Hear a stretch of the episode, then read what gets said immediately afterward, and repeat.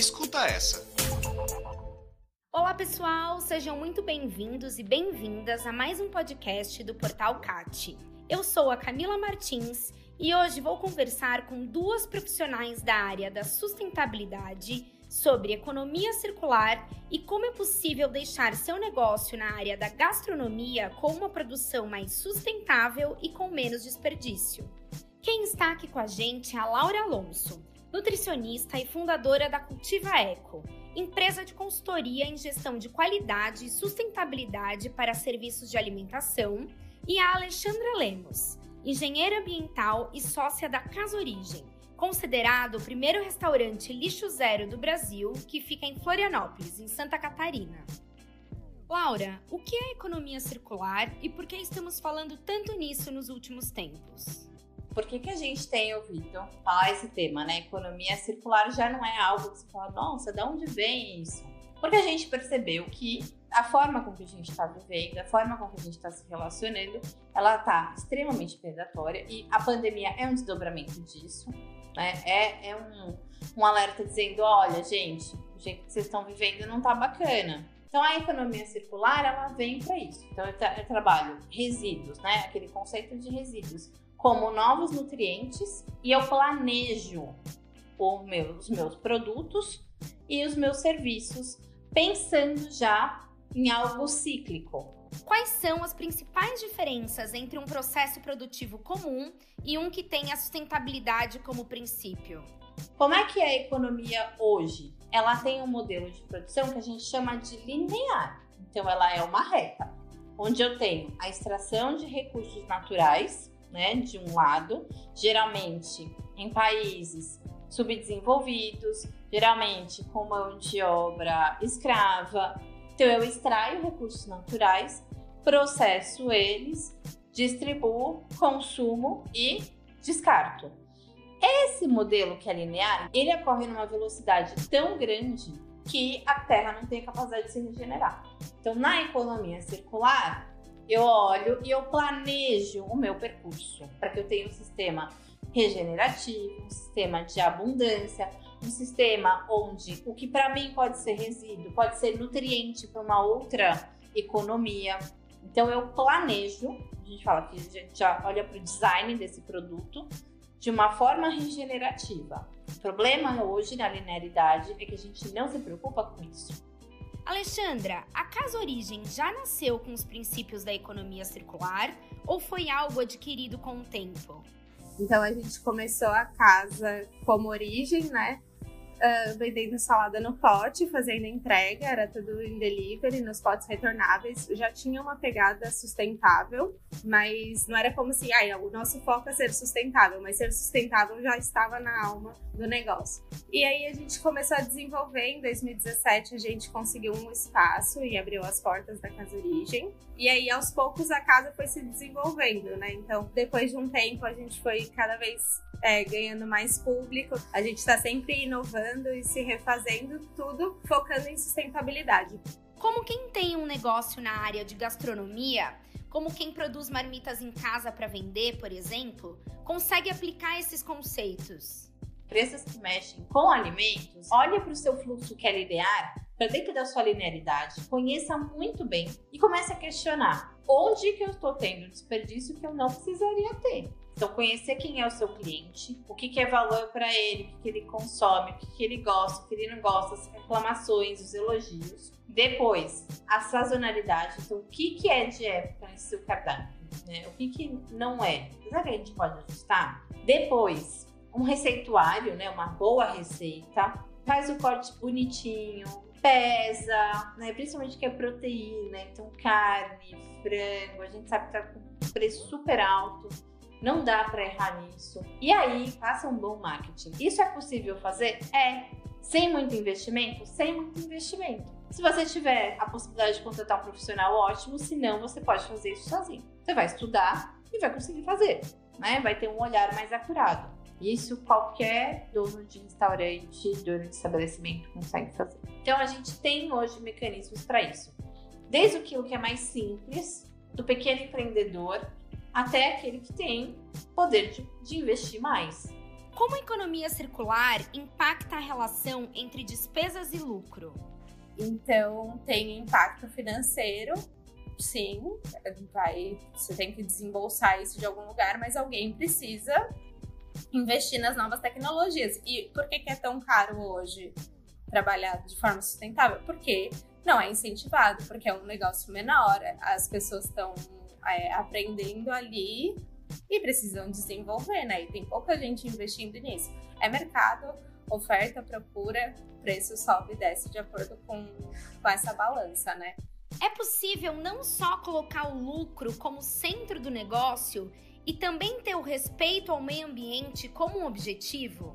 Pra gente, por exemplo, não ter futuro é, não é valor pra gente isso, não é lucro. Então, vem muito de consciência, assim, de negócio. Mas, assim, é claro, o business tá sempre pensando no negócio ali, na hora. Agora, falar que não existe lucro quando você trabalha de maneira sustentável também não é real. Então, é possível ter lucro. Agora, o quanto a gente precisa lucrar? São perguntas que você tem que se fazer todos os dias dentro do seu negócio, como empreendedora, como empresária, assim. Tipo, a gente acredita num mercado onde uma pessoa precisa comer o mercado inteiro e ficar bilionária? Na Casa Origem, a gente não acredita nisso.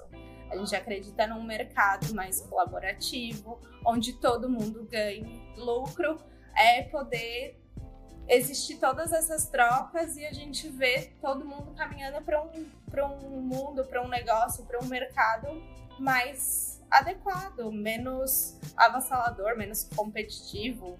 Sabemos que a relação entre os colaboradores e os fornecedores é fundamental para a roda da economia circular girar. Podem comentar sobre isso? Um dos pilares nossos é a sustentabilidade é, focada em localismo e rede. Então, localismo é que a gente procura é, os produtores é, mais próximos possíveis da gente, né? E rede é criar todo esse ambiente, né? Uh, desde que a gente começou, a gente é muito fidelizado com os nossos fornecedores, assim, porque existe uma troca muito grande justamente por ter muitos, por serem muito acessíveis, né, na conversa. O tofu é um dos nossos maiores cases, assim, porque a gente trabalha com tofu desde que a casa abriu e trabalha com bastante.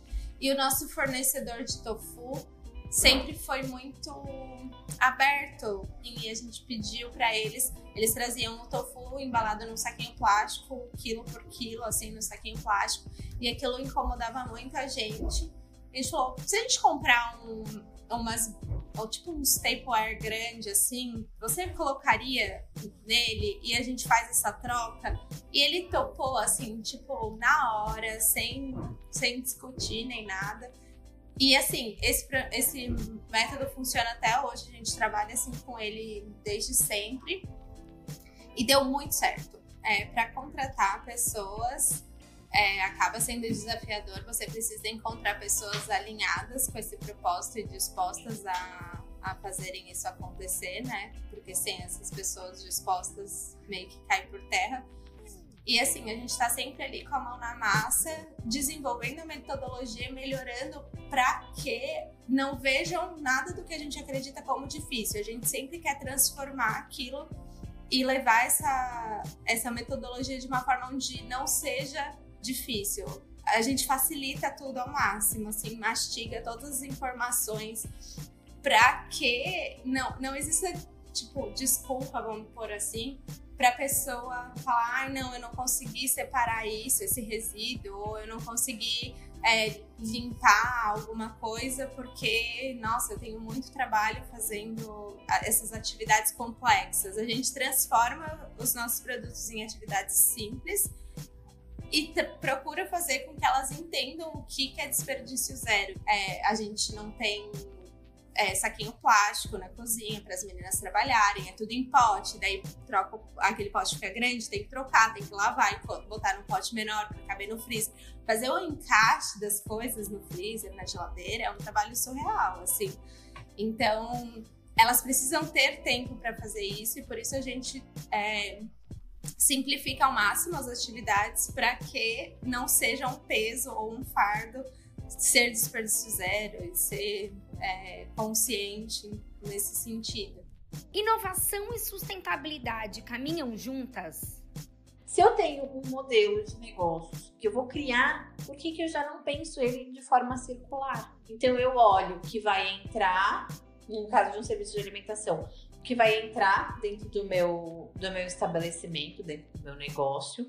E eu já penso em produtos, eu já vou pensar em não ter nada que está em risco de extinção. Ou eu já vou pensar no que, que eu tenho que é local. Puxa, na minha região, o que, que produz muito? Então, o que, que tem aqui? O que, que eu vou valorizar dentro do meu serviço de alimentação? E depois, o que, que eu tô jogando para a natureza? E, de, e, não é só para a natureza, para a comunidade do meu entorno também. Eu não quero uma água poluída, eu não quero um solo poluído. Então, como é que eu trato esse sistema? Então, existe a oportunidade de já se pensar, de desenhar o modelo de negócios de, um, de uma forma circular. Aquilo que vai degradar o meio ambiente, aquilo que é escasso ou aquilo que é tóxico, eu já posso nem colocar. Então eu transformo os ambientes em regeneração. Né? Então aquilo que é resíduo para mim vira nutriente para o outro. Que mensagem de incentivo vocês deixariam para quem quer trazer a sustentabilidade dentro do seu modelo de negócio? Faça boas escolhas, pense o que você realmente quer, o que é mais acessível dentro das suas condições, né? Principalmente de recurso é, financeiro, mas também vai depender dos, dos recursos humanos que tiver acesso e dos, dos recursos materiais mesmo, de insumo e tal.